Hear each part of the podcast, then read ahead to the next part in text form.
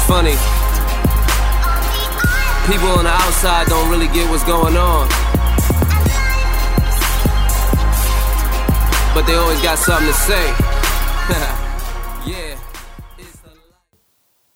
What's going on, folks? This is Daryl, your host of Narratives Over Wine and Whiskey podcast, where we discuss issues that impact black and millennial communities while having a good drink. So, per usual, I'm going to kick it off with the drink of the week. Today I have Il Duca Imperial. It's a American Cardinal Red, sweet red blend. Um, if you've ever had Stella Rosa, Stella Rosa, I found out recently, was started by two brothers.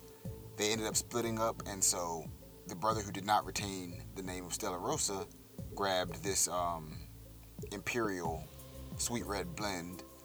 Let me try it out real quick. Yeah, yeah, it's pretty solid. My boy Barry actually had been talking to me about it for a while, or talking about it to me for a while. And yesterday, Barry and Joy Brown got married. I was able to serve as a groomsman, um, deliver a toast. It was a, a, an amazing, amazing ceremony. I had a great time. Even in the midst of COVID, Black Love thrives. And um, as their hashtag said, Brown Love Matters. So I had a, an amazing time there. But Barry told me to take a bottle of this home and actually have a couple more bottles that I'll be featuring throughout the season that he gifted me with after the ceremony. They, they had some leftover drinks. Had a great time with them. And Barry had been telling me about this wine. He was like, yo, if you like Stella Rosa, try this. Which actually, I haven't had Stella Rosa on here yet, but I think later on this season I'll go ahead and grab a bottle just to feature it. Or maybe they will send me a bottle of it, but probably not after mentioning the competition's name. So, um, yeah. Anyway, congratulations to the Browns. Wishing you much success, much love over your um, long, long marriage. Happy for you both and hope you're enjoying your honeymoon right now even though you'll be back when this episode drops. Today, I would love to talk about black gun ownership in America. And in order to talk about gun ownership in America, which encompasses black gun ownership, we must start with the Second Amendment of the United States Constitution. I'll read it, it's very simple, one sentence, and it reads a well regulated militia being necessary to the security of a free state, the right of the people to keep and bear arms shall not be infringed. A well regulated militia being necessary to the security of a free state, the right of the people to keep and bear arms shall not be infringed.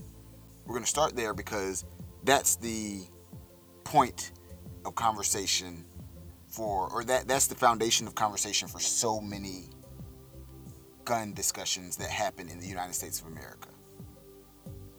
Can we as citizens of this country allow the government to prevent our ability to own firearms?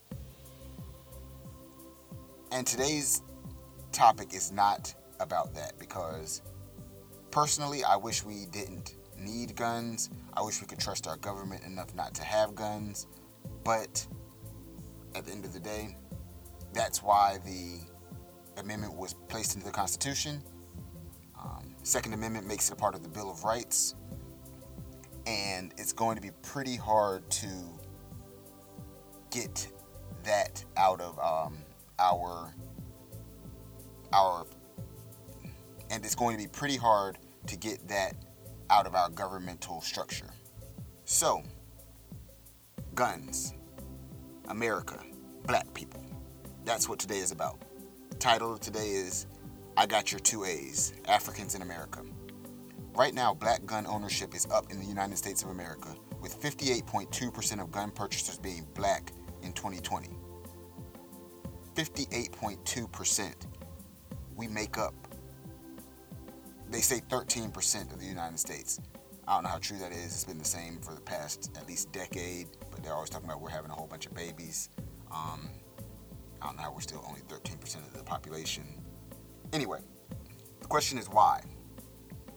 And while I haven't done exhaustive research on the matter, haven't taken my own surveys, um, I pulled from a bunch of sources. I have drawn some pretty logical conclusions as to why we are exercising our Second Amendment right with more intentionality than years in the past. First one I'm going to, to go ahead and point out is that police, both historically and presently, have failed to protect black communities from crime, both external and internal. The historic culture of policing is to prevent crime while maintaining social norms. So called crimes like loitering and vagrancy were more often than not charged to black offenders who made white people uncomfortable. Those crimes could land you in chains only years after privatized slavery was made illegal. Fast forward to today, and we see poverty in the form of homelessness being criminalized and mental illnesses as a reason to extend prison sentences. As a matter of fact, last week, on September 4th, Mother Jones published a piece on the lengthening of prison sentences due to mental health issues. These crimes are really not hurting anyone. There is nothing wrong with someone sleeping on a park bench. We cannot criminalize people because their opportunities didn't add up to what we would like them to add up to. If anything, the system should be held in contempt as opposed to the person who's forced to sleep on a park bench. But that's not what we're here to talk about today, later on this season, I think. That's point one. Police just aren't doing what we feel they need to. And the policing system, the law enforcement system, what they are required to do, the laws that are in place, all of those things add up to black people not feeling like law enforcement is on our side and therefore we must protect ourselves the best way we know how and the best way that we have seen done by our fellow American citizens. Point two the internet has opened our access to a wealth of knowledge on what we can and cannot do legally with firearms, as well as allowed us to expose a gross failure of the system to treat black people who exercise our Second Amendment right with the same fairness it treats white people. Let's just be honest. If a black man said, I felt uncomfortable with a white woman reaching into her purse after saying she feared for her life with me around and that brother shot the white woman, I am willing to bet the stand your ground law, though he might be able to establish that defense, probably wouldn't stand up in court. You and I both know that when it comes to perception, black people, even when we are justified, are often seen as the aggressor. We've been painted as violent, animalistic, and unlawful people.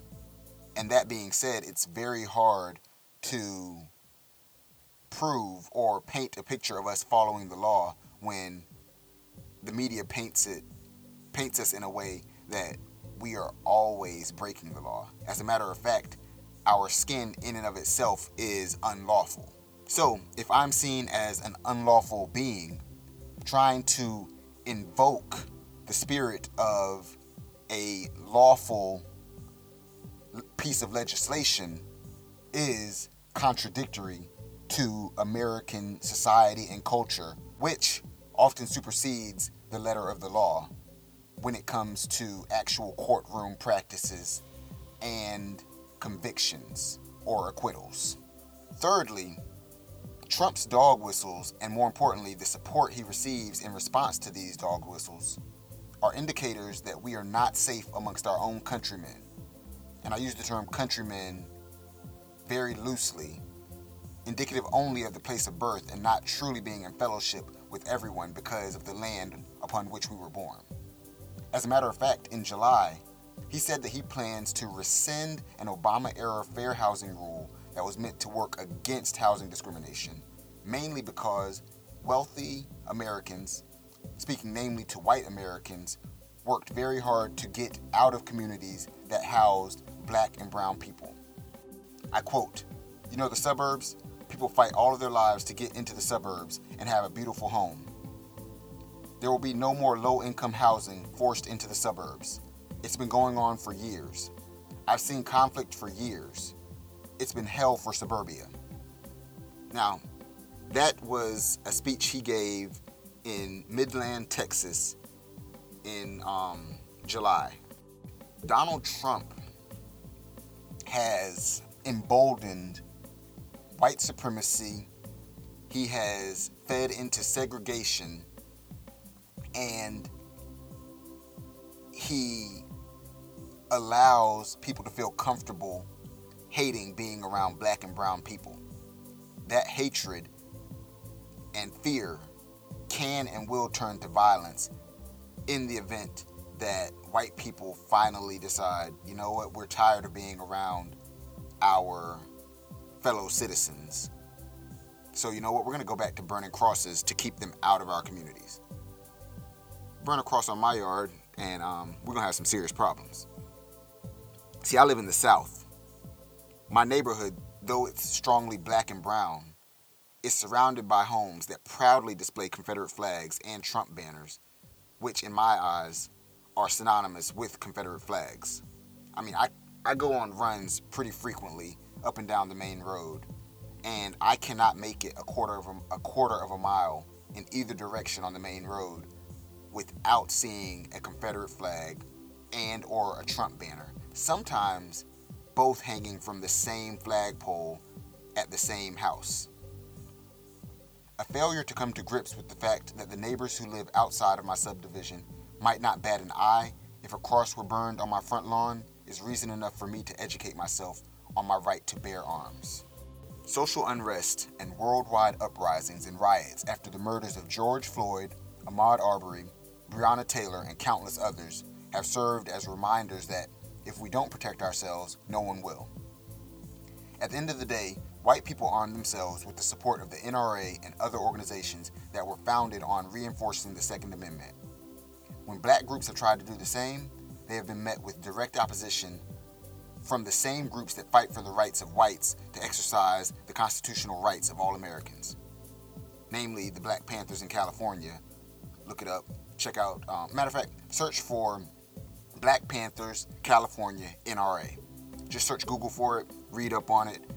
The NRA directly worked to support legislation that limited gun rights for the first time in history because black people wanted to arm themselves. If that's not blatant racism, I don't know what is. Why? Because the Second Amendment was not written with black people in mind. As a matter of fact, I am willing to bet that it was written, in part, so that any indication of a rebellion by we, the black people of the United States of America, could be put down succinctly and with all deliberate speed. But guess what? By being granted citizenship, they couldn't legally keep us from purchasing firearms without preventing themselves from doing it as well. So, what did they do? Just as they painted neighborhoods as white only, they made it seem like owning guns wasn't a black thing and if we do own guns, they should be kept out of sight. As I said before, I'm in North Carolina, which is an open carry state. I cannot tell you the number of times I've seen a white man who is not an officer carrying a pistol on his hip, but I'm willing to bet it's a weekly thing, probably. At least as an adult, since I've been looking, paying attention, probably once a week I see it. You do not see many black people doing that because subconsciously we have been programmed to think that a black person with a gun is a threat. And because we think that of ourselves, we know white people think the same thing, but what they'll do is they'll call the police on us. We know that Philando Castile was letting an officer know that he was a lawful gun owner and still got murdered in front of his daughter for trying to show the officer his paperwork. Did the NRA say anything in his defense? Nope. We know that Tamir Rice, a 12 year old boy, was shot for having a toy gun, but Dylann Roof was taken to Burger King after murdering nine black people and shooting one other in a Charleston church. We also know that in August, an armed 17 year old Kyle Rittenhouse walked right beside police officers after shooting three people and killing two, while less than a week before, Jacob Blake was shot in the back seven times by members of the same law enforcement agency because officers thought he might be armed. If America isn't going to protect black people, black people feel that they must use their American right to protect themselves. Lastly, I believe black people are arming themselves at an increased rate because while it may be in our best interest politically to vote for Biden in November, if any kind of moratorium is placed on gun purchases, we may be left at greater risk than those who wish to do us harm. In order to proactively get ahead of the issue, we are legally purchasing firearms in self defense. Simple as that. America, I wish we could trust you, but we cannot. Until America shows us that it values black lives and justice for lost black lives the same way it does white lives, I think every black person who legally purchases firearms is making the right decision for his or her household. Definitely get trained because it is a dangerous tool and owning one should not be taken lightly. But, as many of our ancestors can tell you, or could tell you if they were still alive, not owning one could be deadly. I don't believe in promoting fear, but instead leaning on logic, and logic tells me that history always repeats itself. Being ill prepared for that fact is unwise. Folks, be safe. If you do purchase a firearm, keep it safe, keep it locked up. You don't want it stolen, or worse, picked up by a minor who could inflict harm on themselves or others. Take a class, train yourself. Excuse me, take a class, get trained, train yourself. Go to firing ranges, perfect your aim, protect your household. But I don't advise us to take lightly the threat that white supremacy has become in recent years, or open white supremacy has become in, in recent years, thanks to the rise of President Donald Trump. It's a problem, and it's one that I don't believe we can solve easily, but one that we can proactively protect ourselves against. Anyway, that's it for today. Peace, love, and blessings to everyone. Once again, shout out to the Brown family for um, this wonderful, wonderful gift of a, a blended red. And I'll catch y'all again next week, same time, same place. Peace.